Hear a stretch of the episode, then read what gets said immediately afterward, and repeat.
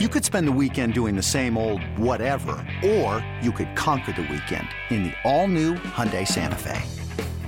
Visit HyundaiUSA.com for more details. Hyundai, there's joy in every journey.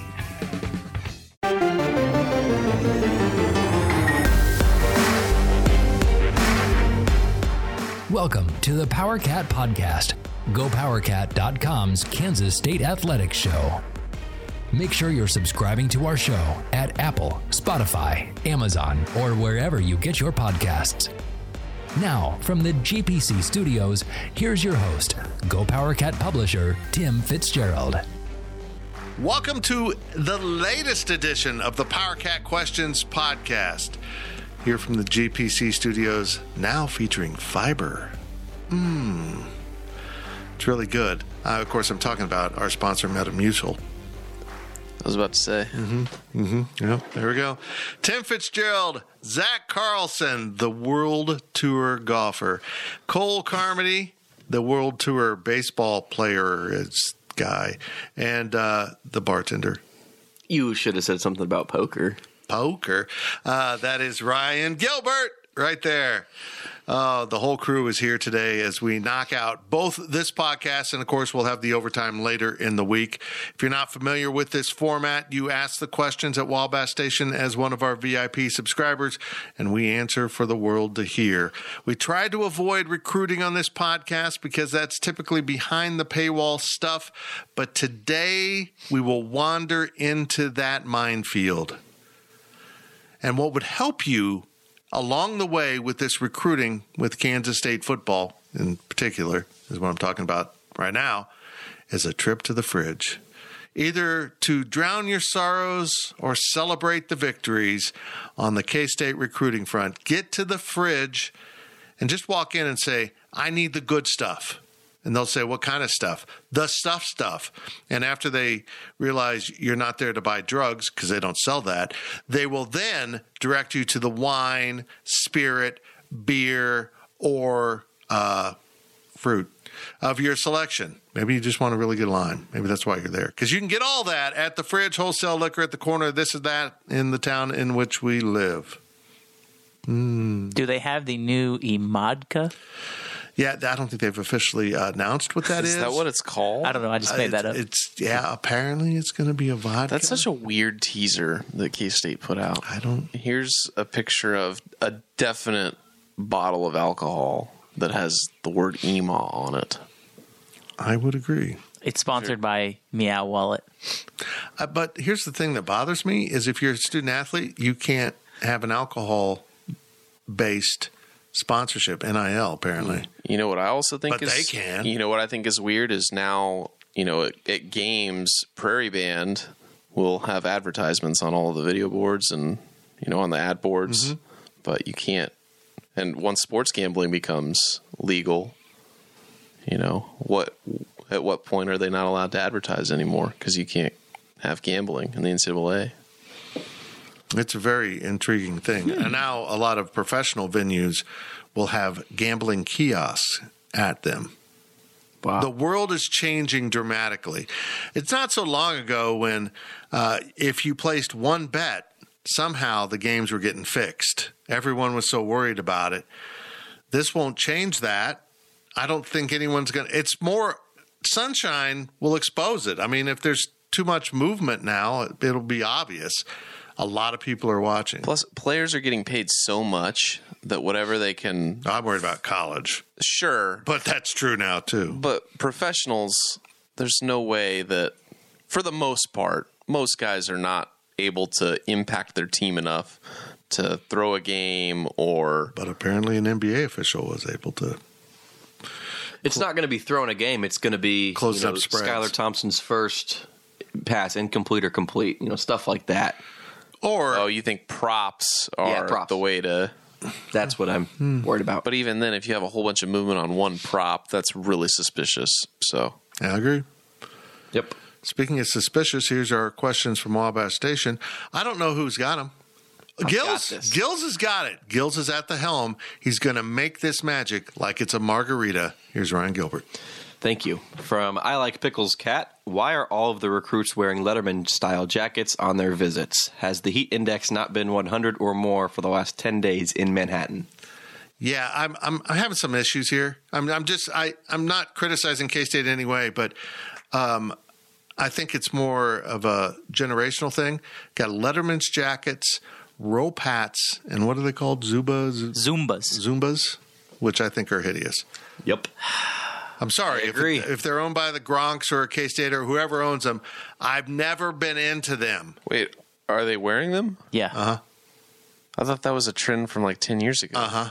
It's like 50 years ago. No, Like no, thing. they came back like 10 years ago. Right. Kind of thing. It was like a Jersey Shore type thing, right? I don't know. Ah, I'm just bothered by it. I think it's just the retro look. I think that's what they're going for because let's be honest, now retro is in style. Do you you guys you you you probably remember I agree with that, even though I hate how it is. I It's true. retro is in style. So It is. an example is Champion. Okay? There was a time when Champion in what, the 90s was the brand to go to. And then Champion was the brand you found at Walmart.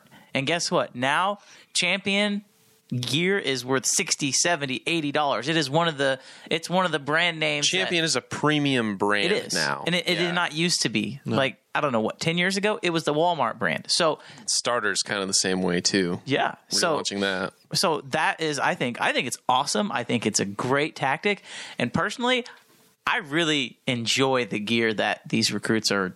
are I, I would never wear it myself, but I do think that like if I was in their position as a high school kid, yes, I would wear that because.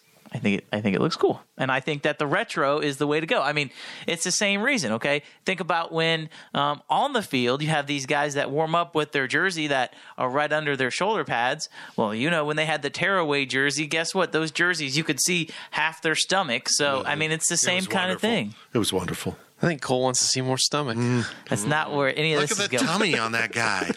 Uh, look, this all reminds me that I need to get a T-shirt made that says "I'm not old, I'm retro."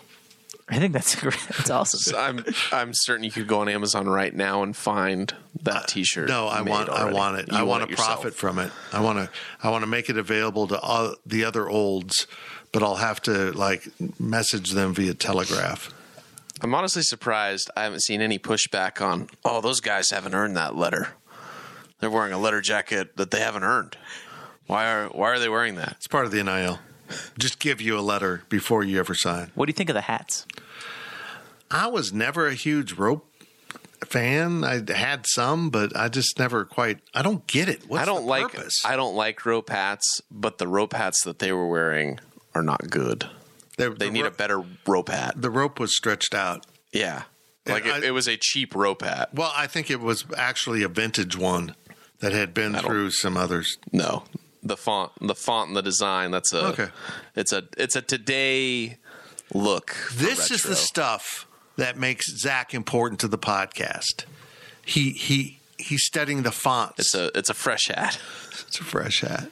So what you're telling me is Zach is no fashionista, but he's pretty fly. Move on. Yeah, let's go on. Next question. No more questions about that. I just don't like you.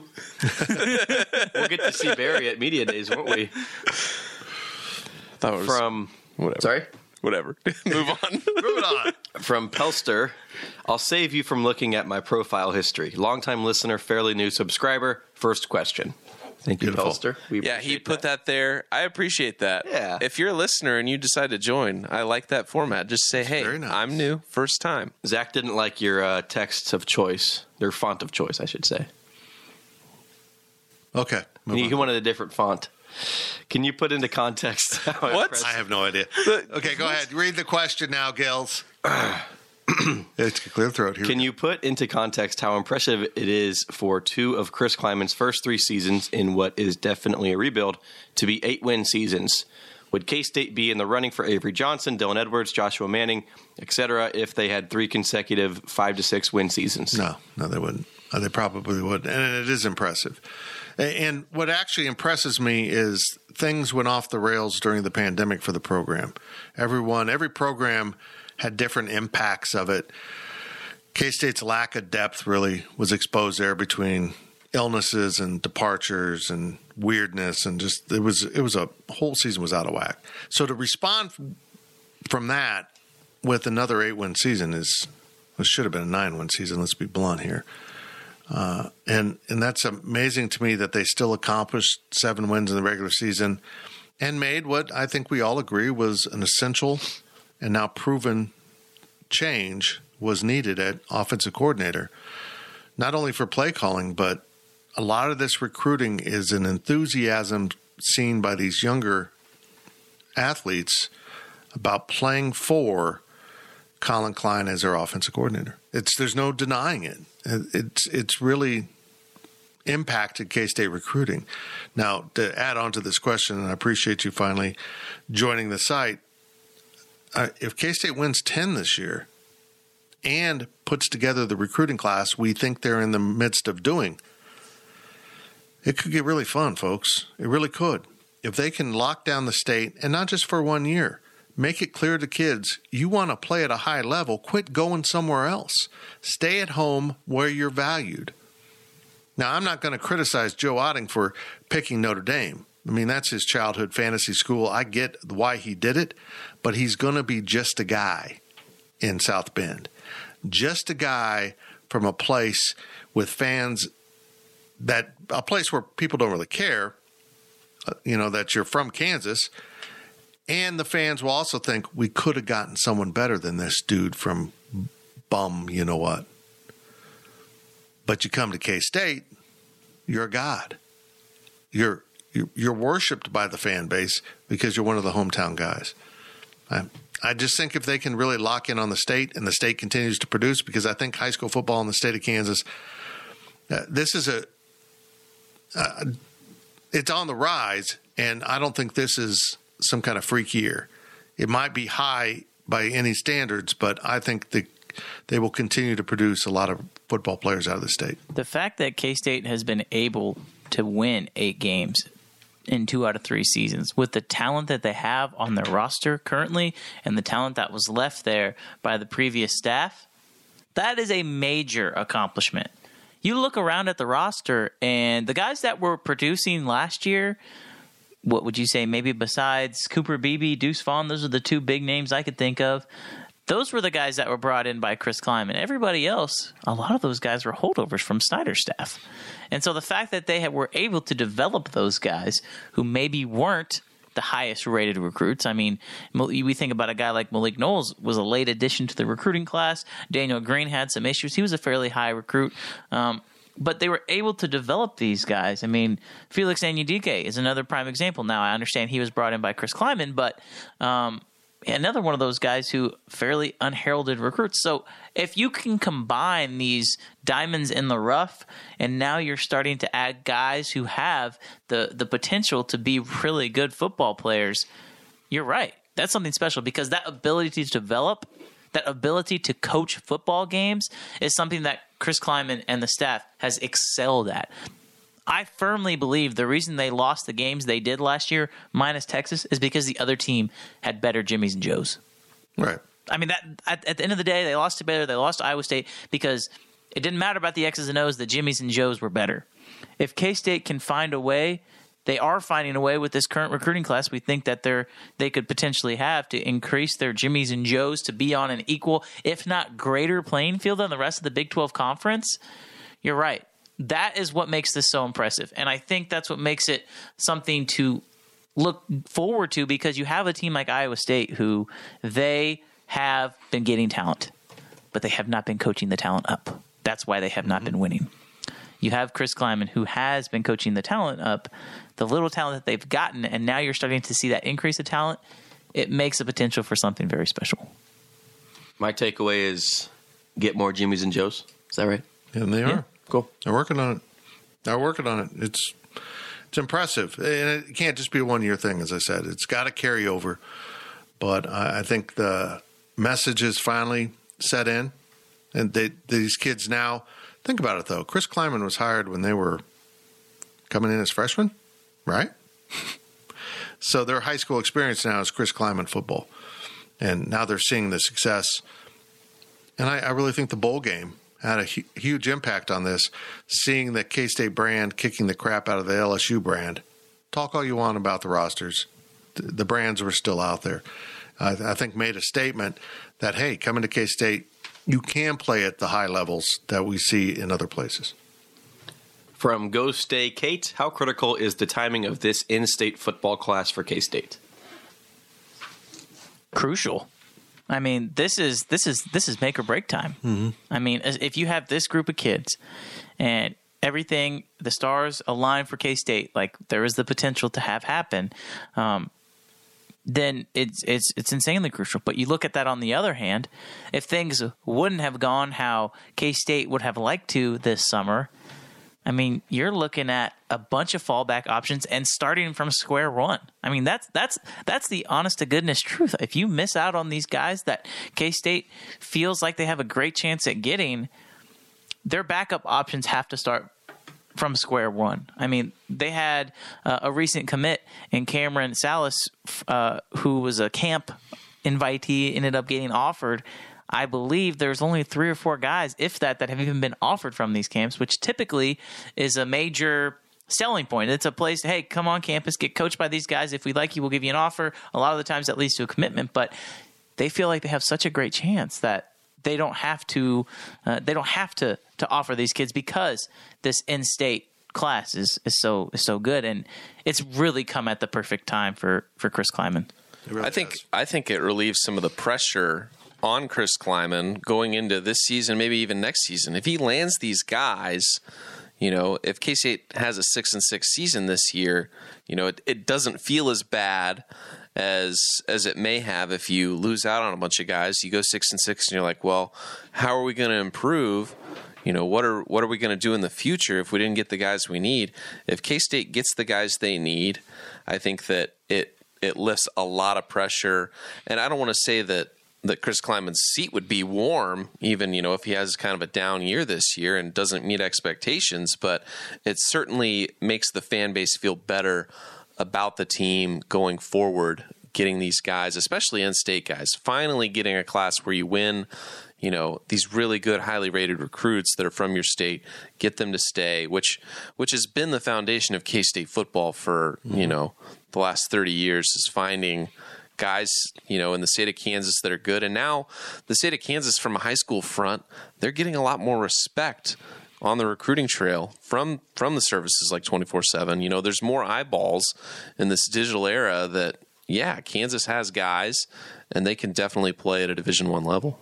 Allen Trieu from 24 7 Sports did a wonderful summary of the state of K State football recruiting. You can find it over at Go Power Cat right now.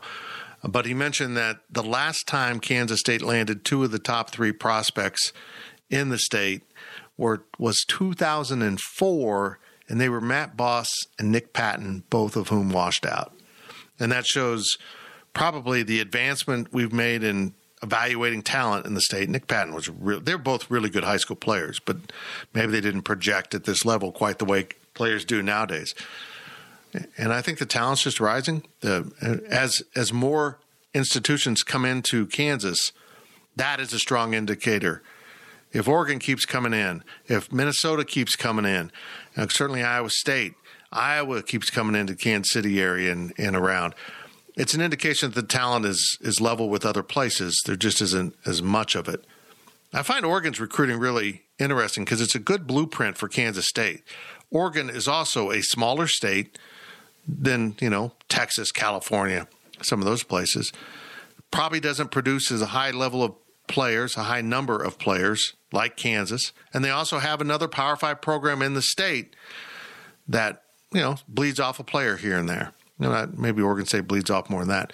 So Oregon goes into like states, apparently, and in Nevada, Kansas, where there's maybe a smaller pool and tries to leach those kids out. And it's it's worked, but it doesn't look like it's going to work with Avery Johnson. With Dan Lanning being a Kansas City guy, expect to see Oregon in this area a lot more. Very true. Very true. And I'll, I'll be interested to hear more about his pitch because if you come in with a condescending pitch, I don't think it's going to land right. Wrapping up the first half from third gen Wildcat, assuming football recruiting can keep rolling in the directions they appear to be going, how big of a step in recruiting in, is this year from the the past few years? This is enormous. It's enormous. It's it's hard to measure it right now. We won't really know until five years down the road because we'll see what these kids have done on the field and we'll see what followed them. But it is a well needed change. And honestly, bluntly, Bill Snyder never really locked down the state. Did he get great players? Yeah, yeah. But also back then, Darren Sproles wasn't as heavily recruited as Dylan Edwards. To find the irony in that, I mean, Jordy Nelson wasn't recruited. He wasn't fast enough to play at Kansas, so he walked on at, at K State. It's just crazy to think how the evolution here. Terrence Newman was a track athlete who didn't move the needle on the football field much at all. Mark Simoneau was probably undersized in the eyes of the big programs and turned out to be a dominating linebacker. You just go back through it, and the foundation is so much what Kansas State's done has been with Kansas kids, supplemented with the Michael Bishops from Texas, the Collin Kleins from Colorado. You go out and you know find some other kids that that can move into the mix, but you got to have that thread of this is my home state school, and I'm playing for the pride of the purple. And I know we don't like to talk about KU on this podcast, but I feel like if we don't bring them up in the We, conversation, we don't talk about those things. if we don't bring them up in the conversation, you're really doing a disservice to how important this class is and how important this recruiting in the state is. Uh, I've talked to multiple coaches in the in the Kansas City area, and the thing that I found most fascinating with this whole class is Kansas has made it sound like they don't believe that you can have a foundation recruiting Kansas kids. They don't believe that Kansas kids can be the foundation of their recruiting class. Now, is that because all the good Kansas kids are going to K State? Well, maybe that would make a little bit of sense. But to me, as much as we want to give that staff at KU credit for trying to increase their in state recruiting, increase their recruiting in, in Kansas City, I mean, the fact that Chris Klieman and Collin Klein, because you mentioned it earlier, Fitz, Collin Klein is the main horse on all of this. Um, the fact that they are not only beating KU, but they're beating Iowa. They've been beating Iowa State, which was a major thorn in the side of K State. Um, that's huge. I mean, it's it's it's a it's a huge step in the right direction. Uh, there definitely is still some work to do because again, it's one thing to take two steps forward, but if you take two steps backwards, then you're not going anywhere. So it's important to follow up. You know these classes. Um, if you want to grade this as an A class next year, if they need to have a B class, right? I mean, they need to have a very similar. Um, you you have to have you have to have a floor because right now K State's floor has been very low. Just because you hit close to your ceiling, you've got to raise that floor a little bit. Well, they've had this core group of players they've been working on for a while. And Andre Davis caught us a little bit off guard. It kind of came out, you know, I think he just jumped on his offer knowing that they were going to get other receivers. But this is a very offensive heavy year in the state, which works well for K State because they've neglected the offensive side of the football, whether it was uh, the offensive coordinator or just the efforts. They're really thin at running back. They're really thin at receiver. And they've done okay at quarterback, but they want to add one every year. They've done good on the off. They've done well on the offensive line. I guess would be the right way to say it. But this year they're struggling. So here's my measurement uh, with the momentum of this class. How massive can the momentum be? Let's say hypothetically, they do land Dylan Edwards, who's announcing Thursday at noon in, in Derby, and then Avery Johnson, who we think has moved his announcement back, but we're not for sure. They add Joshua Manning out of the Kansas City metro area that we kind of count as in state, Lee Summit, with the great downtown, as Cole's told us. Um, what happens with Calvin Clements? He came on a visit. Our Ryan Wallace said he'd still probably Baylor or Kansas. But if you're Calvin Clements and you see this wave of in state kids going to K State, and K State making it very clear we need you because we we need an offensive tackle in this class, and you're our guy. Does that warm him up a little bit? That's going to be w- one of the guys I keep an eye on. But what's amazing about this is how deep this class goes in the state of Kansas. You're going to see guys well outside of the top 10 in the state get Power 5 offers and you know, I they'll probably if they're going to end up somewhere, they're going to end up at Kansas or Kansas State. I think one of the biggest reasons there's so much hype right now is because Johnson and Edwards are both skill position guys, right? If there was that was a People safety and a linebacker, Right. Even if they're the same exact, you know, skill talent at a different position, there's not that much hype. So, you know, moving forward, let's say next season, K State, you know, you're probably not going to get that big name quarterback or running back because there's somebody a class ahead of them. You've got to fill those gaps in at other positions. They're not going to get as much hype, but you know this is a good floor, like you said, Cole, to start at. You can't let this be the the peak of your recruiting at K State if you're climbing. No, I agree. Um, uh, and keep an eye on John Randall Jr. We don't know what he's going to do, and he liked his K State visit. He's actually the second ranked player in the state according to 24 7 zone rankings behind Avery. So keep an eye on him. I I know his dad played at Kansas, his uncle played at Oklahoma State, but I think K State's in the mix here too.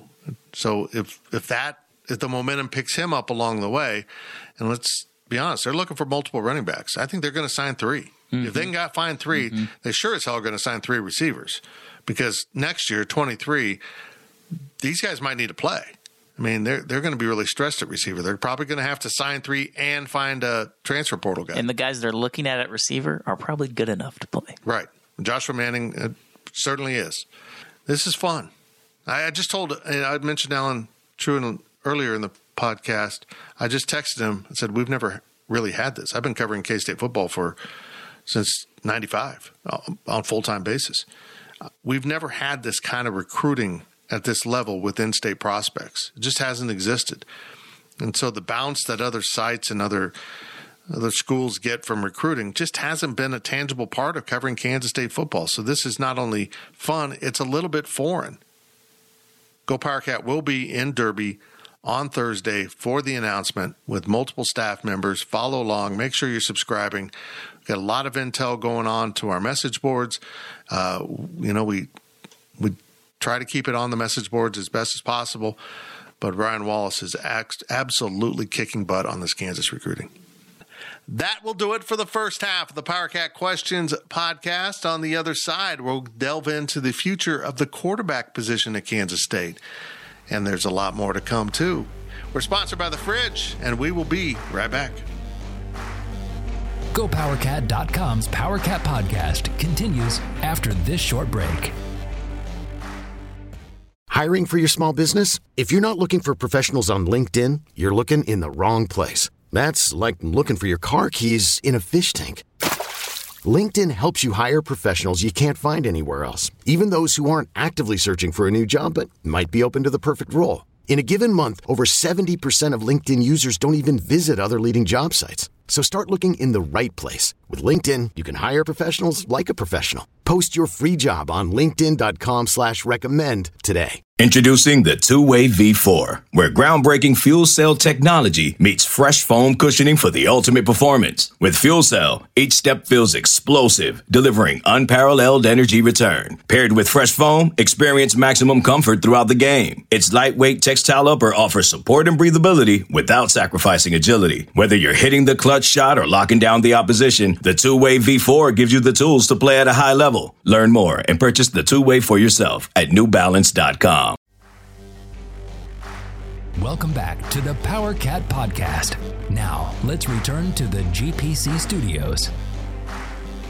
Welcome back to the PowerCat Questions podcast, sponsored by our friends at Fridge Wholesale Liquor right here in beautiful Manhattan, Kansas. Although um, all of our trees are a little bit beaten up now.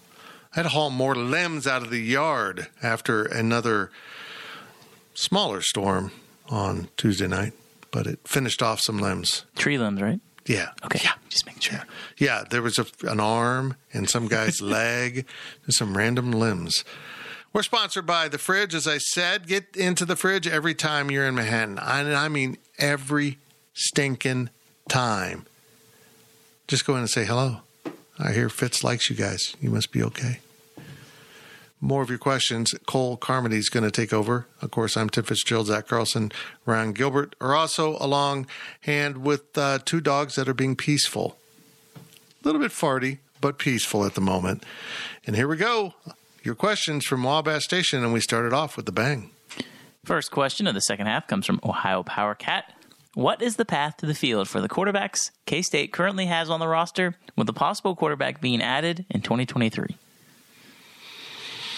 It's competitive. It's going to be competitive. I think Will Howard's a heartbeat away, Yeah. essentially. I mean, he's there if anything happens to Adrian Martinez. And if Adrian Martinez doesn't live up to the hype and the expectations, I think that Casey has no problem putting Will Howard in whenever they feel like it.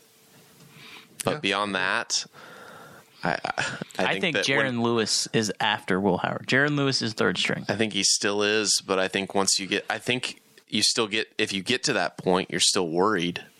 And I think that the day that Avery comes in, I think that he's at least level with Jaren and Jake, uh, you know, in 2023. So I think that, you know, I'll say it now. I think that if, if Avery Johnson commits and comes to K State, I think that he will be the backup quarterback on the depth chart first game 2023. I'm not going to disagree with that. I'm not. I mean, I think their idea will be to get him four games, but I think if you're Collin Klein, you're hoping it goes Adrian Martinez, Will Howard, Avery Johnson, and I know a lot of you are like, oh, Jake Rubley. No. Well, Well, Adrian, Adrian's gone. yes. No, Just- I mean oh, this season, This Adrian, season, Oh, I got you. get you. Okay. then yes, Will yes, Howard, okay. and then that was a year by year Yeah. and not a depth chart. Right. Thank you. Yeah. Okay. Agreed. and um, the the gap between Adrian and Will is not that big right now. It just isn't, folks. I I know he's struggled in games in the past, but I, I think we're going to see him continue to have the game slow down for him a little bit less panic. You know, I think that's what it is. I think it's all pushing when he, gets into a game situation, and he doesn't show that in practice, from what we hear. So if he can get over that hump, it'll be enormous. And uh, I, I think Collin Klein will benefit him too. I think they're very similar, even though Will I think's got a a better arm. That doesn't say much because Collin didn't have a great arm at all, but um, I think he he has an understanding how to coach these kind of guys. Now, if you're out there worried about Jake Rubley, he's got a lot to prove. He's he's still got a lot of things he's got to accomplish before he can be considered in the mix at quarterback. They're right. He's probably number four heading into this season. It shouldn't be that way. But again, he's a cautionary tale about recruiting rankings and actually having to get to work and accomplish things at the college level. If you don't show up and get your work done, I don't care how many stars you carry, you ain't going to play. He's talented. Like He's let's talented. let's throw that out there, right? So maybe this Avery Johnson or whoever comes in at quarterback for 2023, that could help him. I mean, like we've sat and talked on this podcast a lot about, you know what? It's time for Jake Rubley. It's time for him to go, right? It's time for him to show up. It's time for him to go to work, get in there, and prove himself. And depending on the type of kid he is, you know, we haven't had a chance to talk to him because he, he just hasn't been on the field, right? So we haven't really talked to him. Um, but we'll find out what kind of kid he is because there's two way there's two ways this could go. He could see the quarterback that's on his heels coming in next year, and he could feel like, crap, I need to get out of here. I need to go somewhere I want to play. And honestly, I don't think K State fans would be too sad. Or Some would. some would, sure. Or he could take the Will Howard approach and say, hey, I'm going to fight through this. I'm going to earn a spot because guess what? The taking is still there. You could very well see Jake Rubley as the starting quarterback next year. Now, I don't know if that's necessarily going to happen, but if he takes major steps forward this year and they feel like, you know what? We still like Will. Guess what? Will Howard is big enough to have a Sammy Wheeler type position transformation and play tight end. I don't think that's out of the question, especially if they feel like Jake Rubley has developed a lot and they feel like he has a potential at the position. Now, all that being said, do I think that's likely? No, I don't. But there is a way for Jake Rubley to see the field at K State. There, there just is. I mean, anytime there is a change in quarterback, there will be a quarterback battle. And Jake Rubley will surely be considered in that if he is still around in Manhattan. Well said. I agree. Okay, next question comes from El Camino Cat. Switching over to basketball, is Markquis Nowell poised to have the greatest statistical season for a true point guard in K State history? Is 14 points and six assists per game too optimistic? Would that be the greatest Is statistical that season? is that really the greatest statistical season for a true point guard? Isn't Jake Pullen a point guard? yeah. Was he Clement- considered a Clemente? true? Was would you consider Jacob mm-hmm. Pullen a true point, I mean, guard? no, he scored a hell lot. Yeah. I mean, he ran the point. Clemente is more similar to Nowell's style of play, though. Yeah, that's true. And I don't know how Nowell can pass his legacy unless they make a run to the Elite Eight or better. Statistical season, though. I mean, I mean, if that's what we're looking at, I don't know if I don't, and I don't. Maybe I don't know if this question is asking is 14 points and six assists the best game statistically, or the best season statistically as a K State point guard. I don't know who he would be, who El Camino Cat would be referencing with that. Um, personally, Look, don't- I, I, I'm not too caught up into what the raw numbers are like that. How did you get to the 14 points? That's what I want to know. What was the journey here? Or did you Russell Westbrook? That's not easy to say. Russell Westbrook, that thing. Yeah. And he did you harden it? You just took a thousand shots and you got your 14 points and the team lost. Well, that's not productive at all. Again, I don't want this to sound like I'm banging on Markquis Nowell, but the kid needs to edit his game. He has such upside to him that he has to get rid of some of the bad habits. And that includes his his sense of invincibility that doesn't prove to be true on the floor. And what I mean by that is you want a kid that wants to take the last shot. You, you got to have that. But it has to be someone that is going to hit it. He's got to be Rodney McGruder. Got to be Jake Pullen. And right now, I don't, I don't see that from him. I don't see the consistent outside shooting that you need to have at that position. I hope this coaching staff can get through to him in some of these ways, and I sense that they might be. But excuse my caution that I think Ryan Gilbert shares with me. He nodded his head. He said I didn't say anything. that that that nod, the kind of turn of his head meant the boss is wise. He's a wise. It's like sitting here with Yoda that eats too many snacks. I think if if Markquis Nowell sets any sort of records for points per game or whatever as a as a point guard, it's because he was Russell Westbrook, and it was because K State lost twenty plus games. Yep. That's mm-hmm. the only way Markquis Nowell is quote unquote getting his. And that's, you know, it's going to be the Markquis Nowell show if he's setting records, and it's not going to be about K State. And I think the other end of that is if K State's winning games and K State's competing and they're up in the Big 12 standings, I think that means that Markquis Nowell probably isn't playing very much. I think that I, I think that a lot of guys could emerge ahead of Markquis Nowell that are taking points, taking minutes. That if K State's being successful, I don't think it's going to necessarily be coming from Markquis Nowell. I agree. You guys want to know something crazy? Yeah. Nowell averaged over three turnovers a game in each of his three seasons at Little Rock. Only two and a half last season for K State. And we were frustrated with him at times last season. He's shown that he can turn the ball over a lot more. Well, and than he just again, that that gets to him probably at Little Rock thinking or knowing he was more of the show. And last year he had Pack and he had Smith and you know he had some other parts around him. He doesn't next year. Let's be blunt here. They don't have a lot of dudes that come in and are proven scores.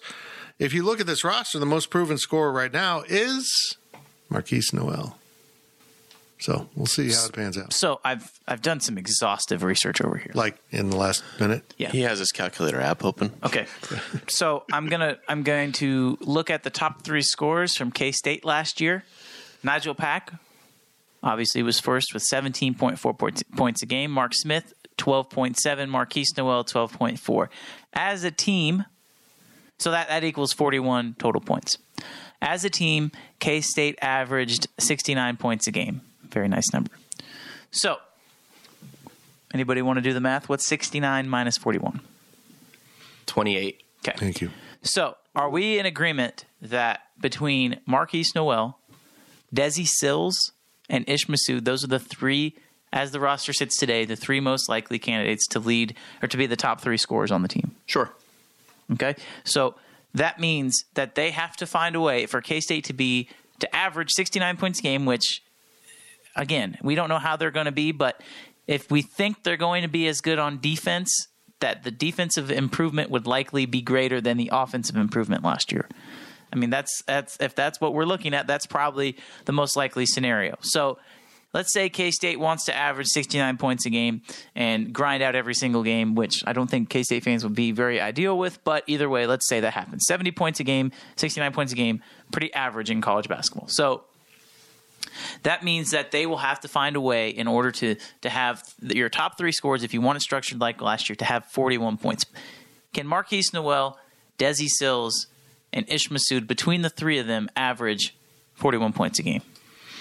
Good point. Because honestly, I don't think that Markquis Nowell averaging two more points a game to what he averaged last year would be that terrible of a thing. Especially, especially if you have um, a Desi Sills who can maybe average the same amount. Because let's be honest, he was a proven scorer at Arkansas State and he was a proven scorer at Arkansas too. I don't think it is that wild of an idea that Desi Sills can have a Mark Smith type season. I think they're very similar players. I think Desi Sills maybe is able to get to the cup a little bit better than Mark Smith was, and he was pretty good at that last year, right? Um, they couldn't rebound the ball last year. Mark Smith averaged eight rebounds. I don't think that's going to be an issue this year with the length they have. So there's lots of different factors that looking at this roster, but I think in order for K State to be good next year, they have to take the money ball approach. And I've talked about this, talked about that on this podcast before. But it's not about how do you replace 17 points in Nigel Pack? It's how do you disperse that mm-hmm. equally amongst the guys that you have coming onto the roster. And so if Markquis Nowell goes out and averages 12 points a game, 14 points a game, and can limit the turnovers, I, I don't think that that is that wild of of I, you should expect that improvement 14 points a game and 6 assists for your point guard especially when your other point guard just left to go to Miami that's 2 points a game better and 1 assist better I think he can realistically do that and play a different and play a more condensed style of game I really do and I want to add I think David N'Guessan's going to be a player I, I mean yeah. he was trapped on the depth chart at Virginia Tech I think he's going to surprise people. I think he's got some serious game. I don't think that that K State's going to have three scores, score whatever, how many points that what your hypothetical situation, whatever. I don't think that'll happen. And if I'm a K State fan, I don't want that to happen. Uh, the way Tang recruited these players, you want you know Colbert to come in score a few points a game, like you mentioned with N'Guessan. You want him to score five a game, right? you want little pieces contributing throughout the roster. You don't just want Nowell and Massoud and Sills to be your only scorers. I think the staff really emphasized uh, having guys that can score throughout the roster and not just stockpiling it at the top of the of the list. It just opens up it opens up a Pandora's box of of things and, and the more that we sit here and talk about it, the more that I think you can look at it from different lights, right? And and last year we weren't able to do that. So I just think that's important to keep in mind. Good. Uh, next question, staying on the basketball topic, comes from Kaned. Last season, Bruce Weber played nine players 10 plus minutes per game. Please compare the top nine players from last year to the nine players on next year's team. Is the overall talent, offensive and defensive, elevated? I, I don't know about defensive. Uh, they're going to be extremely long, and that always helps. Yeah. I, I mean, if you start trading out this guy for that guy, this guy for that guy, you win every battle, in my estimation, until you get to the very top, and then there's no comparison. There's no Pack. There's there's no Smith. There's just there isn't. I mean, and even if Nowell's better, even if Massoud's better, let's let's lay it on line here. They need to go find a dude still. They need someone that can is a more natural, free flowing scorer. And they've missed on those opportunities. I don't know where they're going to find them, but by God, they need to find one. I think they know that. I think they know they can't win at a high level by committee. You can win games. You can be comparable to last year's team and maybe a little bit better by committee, but you're not going to take that big step that K State fans would like. And I thought they were going to take, but you know, all the early optimism is turned into nothing, but I am still incredibly optimistic about the future. They're getting four and five star recruits to come to Manhattan, Kansas Yeah, I know Bruce Weber recruited some guys and maybe got a guy here or there to come to visit, but it never was tangible. It never was, people. There was no closing there. There was it was never going to happen. These guys know how to close, so let's let's see what happens. So, do we want to do this player by player basis? Because No, I don't. No. I, I mean, I, I understand the question. I, I, I answered it. I think until you get to the top, it's better all across Yeah. the board. And even then, I mean, I like I said, I think you could very well see a Desi Sills like season with Mark Smith. I don't think that's out of the question. Very similar, very similar. A Mark Smith like a Mark Smith like season with Desi Sills. Yes, thank you. very similar situations, um, but there's no way you look at this at this team minus the the top three guys from last year. There's no way. I'm sorry. There's no way you can look at this team that K State has right now, the six other guys, and say the six guys last year were better. Because you want to talk about being unproven. Those guys last year's didn't prove anything. Mm-hmm. They didn't prove anything. So yeah, I'm sorry if I feel like just because they have more potential because we don't know what they can do. I feel like giving that group the nod over last year's group is that has to be the only answer. Like every single player higher potential than this bottom six last year. generally speaking with Weber, it didn't matter how, how hard you wanted to work, uh, you know, off the court, in practice, whatever, you're going to play. Unless you are totally in the doghouse, you're you're not to be worrying about not starting. I think with Tang, it's going to be a lot different. You've got to be putting in 100% effort every day off the court, in practice, in the weight room, all that stuff. And if you're not, you're not you're not guaranteed a spot on the roster. And with Weber, it felt like you were unless you really, you know, messed up in a big way. So these guys are working a lot harder uh, than any player probably ever did under Weber. That's not a knock on those guys, but the standard is just so much higher. So I don't care how we want to compare this season's roster to last season's.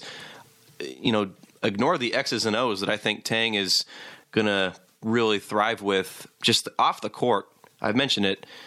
Hard work beats talent when talent doesn't work hard. So I'm not concerned about the roster at all. Uh, they're going to be competitive in every game, even if they're going up against Kansas or whoever the best team is in the Big 12. Are they going to get blown out by 50?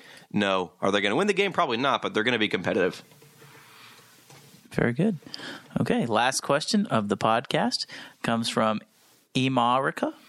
Mm-hmm. I'm Ron Burgundy. What is a realistic scenario concerning additional Big 12 expansion? How does it come about? How many join and who are they? Well, I think they're still looking. Sadly, I think they're looking at 14, which makes no sense. Makes no sense to me. Why would you do 14? Just go to 16, 12 or 16. 14 has been a nightmare for the SEC and Big Ten. So let's do it too.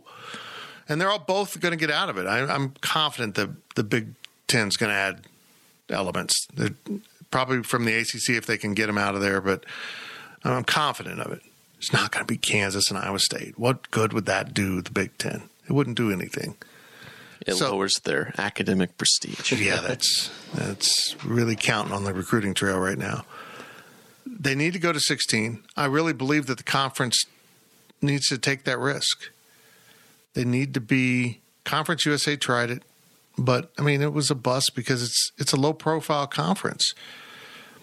I think if you're 16 from coast to coast, covering every time zone, you got an ass kicking media rights package you can present to someone. You can say, look, you, we're going to give you inventory in every time zone. And we have so many games, we can shift some to Thursday.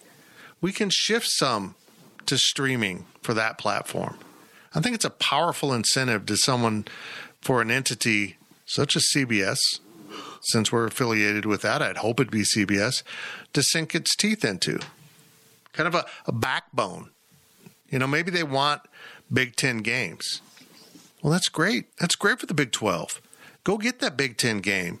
Go get that, uh, you know, maybe the big noon kickoff with Ohio State once in a while, and then back it up with Kansas State and BYU after that.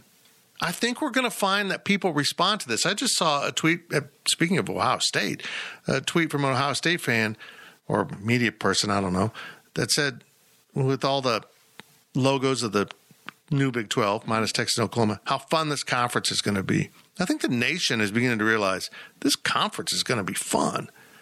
Now, if you add in another East team and three West teams, particularly if you can purge, you can steal from the Pac 12, which I think is on the table and what they're eyeing. Man, he got something. And I I don't know if it's Memphis or or South Florida or someone we we don't even imagine. What if the Big Ten does turn their attention to the ACC? Well, okay. Can you get an ACC program to come out? Can you get a Florida State that isn't going to be invited into the SEC? It's all out there. It's this is a fun time to be covering Big 12 football. Not if you're paying the bills for the travel, but um, it's going to be a great time, and there'll be so many games on TV that will be competitive. And I'll say this I think Kansas is going to improve. How much, I don't know. But remember, when they hired Bill Snyder, we just wanted to win four games, five games. Does this sound familiar? Now, Kansas is in a far better position than K State football was in 1988, but it's there. If they can get to win in four or five games, make more games competitive, at, at the very least, be more competitive. Beat Texas um, every time you can until the conference alters its membership. I'm all in on the new Big 12, and it's not just because um, I I'm cover it. I need to be optimistic. I think it's going to be a blast, and it's going to be hyper competitive. Mm-hmm. Now, some will spin that as weakness.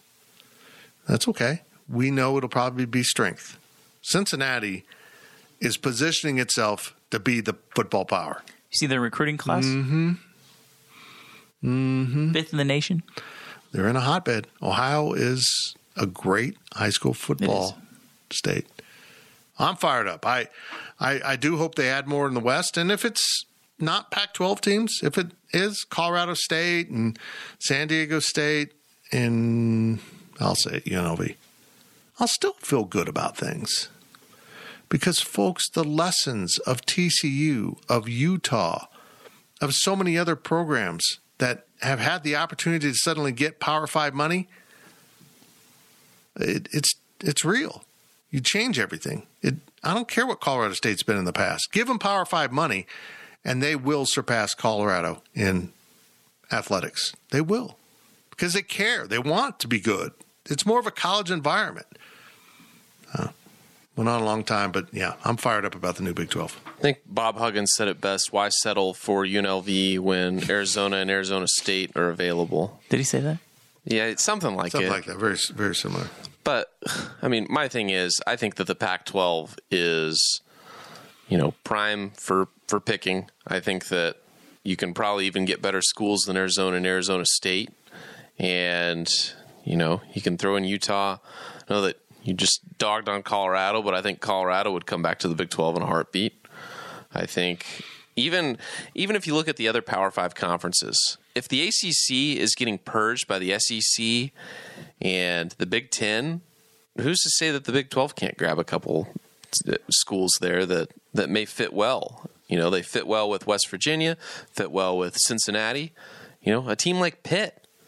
Pitt's not going to the SEC. Pitt's not going to the Big 10. You know, they might want to be with some geographical natural rivals. You know, Pittsburgh? there's there's teams. He'd be so happy. Gills would, Gills would love it. Um, you know, there's teams out there. Virginia Tech is Virginia Tech good enough to get into the Big Ten? No. Does the SEC want Virginia Tech? Probably, not. Does Virginia Tech want to be in a lessened ACC Uh, versus a Big 12 that, you know, you can, like I said, you've got that kind of regional basis over there with West Virginia and, you know, some natural geographical rivals. You know, I think that there are some schools that you may not consider as being on the table for the Big 12 to take right now. But I think that if, you know, after a couple of years of this new Big 12 without OU in Texas and with the four new schools, and if everybody's seeing kind of some seeing success and the money hasn't fallen off, I think that you could position yourself well to say, hey, come check us out. You know, you're going to make more money, you're going to be happier here, and you're going to be able to compete for championships because we're a great league. I think that um, selling yourself short on wanting, oh, let's go get Memphis, you know, let's go get Colorado State or whoever. You know, it's fine. Those those schools I think would be fine in the Big 12 if it came down to it. But don't sell yourself short when there are some Power 5 schools that I think would certainly be a lot happier in the Big 12 than where they are currently. Let me add this. Uh, my good friend Old Fella sent me a couple links today to some stories. And one of them was quoting Chuck Neinas, former Big Eight commissioner, interim Big 12 commissioner, and czar of college football. I mean, everyone just loves Chuck Neinas. Talking about how uh, what a mistake it was for Nebraska and Missouri to leave the Big 12, that it's damaged them. They're complete outsiders in their conferences. And I agree with that. And he also said probably Texas A&M too. Texas A&M would have been highly competitive in the Big 12 if they hadn't left. And if those teams hadn't left, schools hadn't left, we wouldn't be seeing Oklahoma and Texas leave. I agree with it. And then he just said, uh, let's not even discuss Colorado, basically. Because Colorado was always an outsider in the Big 8 mm-hmm. It was a cultural outsider from the very start, but it's become more so now. They don't care about athletics at Colorado. It is such a Pac 12 mentality there. I don't want them back. I, I would love to have Boulder back. I love the mountains. I love all that. But I'll take Fort Collins if that's the play. I mean, if the play is add Utah, add Arizona, Arizona State to be with BYU, that's incredibly solid. You've added, solidified Utah and Arizona. But I also think the play might be a little bit different. I think Arizona and Arizona State's arrogance have turned off some Big 12 people, and they might go, okay, well, you guys have fun. We're going to take Utah and, you know, maybe Colorado and then Colorado State and you've got this continuous flow now from Kansas to Colorado to Utah. It makes sense. Makes sense to me. But as we pointed out, if the ACC starts getting cherry picked somehow, that the media rights contract is tested, and that's really what, you know, we've seen this. Money will get you out of anything. And that's so true. I mean, when it comes to realignment, money will get you out of it. If the Big Ten wants Virginia and North Carolina, like I think they do, they can make it happen. If the SEC wants to go to 24 schools, which I wouldn't doubt, they can take four teams from the Pac, four teams from the ACC, and have their super conference. But if that happens, then you have really good options in the East. So do you have BYU out west and you add Utah and slide, heaven forbid, Tech and Oklahoma State or K State into the Western pod, which kind of suck, but I mean, that's also tangible. A lot of things on the horizon. I'm eager to find out who they add as the Big 12 commissioner. I hope that I hope it'll be introduced at media days. We'll all be there. I wasn't going to go, but now I'm thinking, if they're going to have the commish, I probably need to pop off. Ooh, this is news to me. Yeah, I think I'm going to go. Ooh. I'm, but I'm going to sleep in the back seat and you guys can drive. I'm not going to be sleeping. I'll sleep with you. Uh, thank you. We got to get out of this podcast. I'm looking forward to it, Gills. Thanks for listening to the Power Cat Questions podcast. Remember, the overtime arrives on Friday. The Life of Fitz will arrive on Sunday or Monday, depending on when I get it. Don't know who it's going to be this week. I've got next week's guest all lined up, or two weeks from now.